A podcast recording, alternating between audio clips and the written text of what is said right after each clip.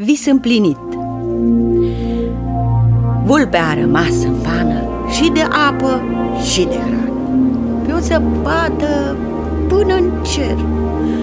Puh, vânt puternic și mult cer. Tremurând în blana erară, arunca priviri în jur. Vreo speranță să-i apară pentru a da prin sat un tur.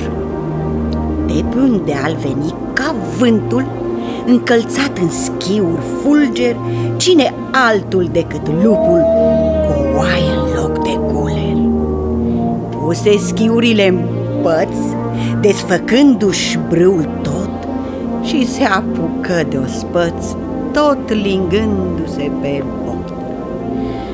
He, neprimind vreo îngăduință De la lupul înfometat Pulpea plină de umilință Schiurile le-a furat. Dându-și drumul drept în vale De viteză a uitat. Neferind nimic în cale A intrat într-un copac. Și în vârtejul amețelii Nemișcat acum stând Mii de zburătoare umblă Împlinindu-i al său gând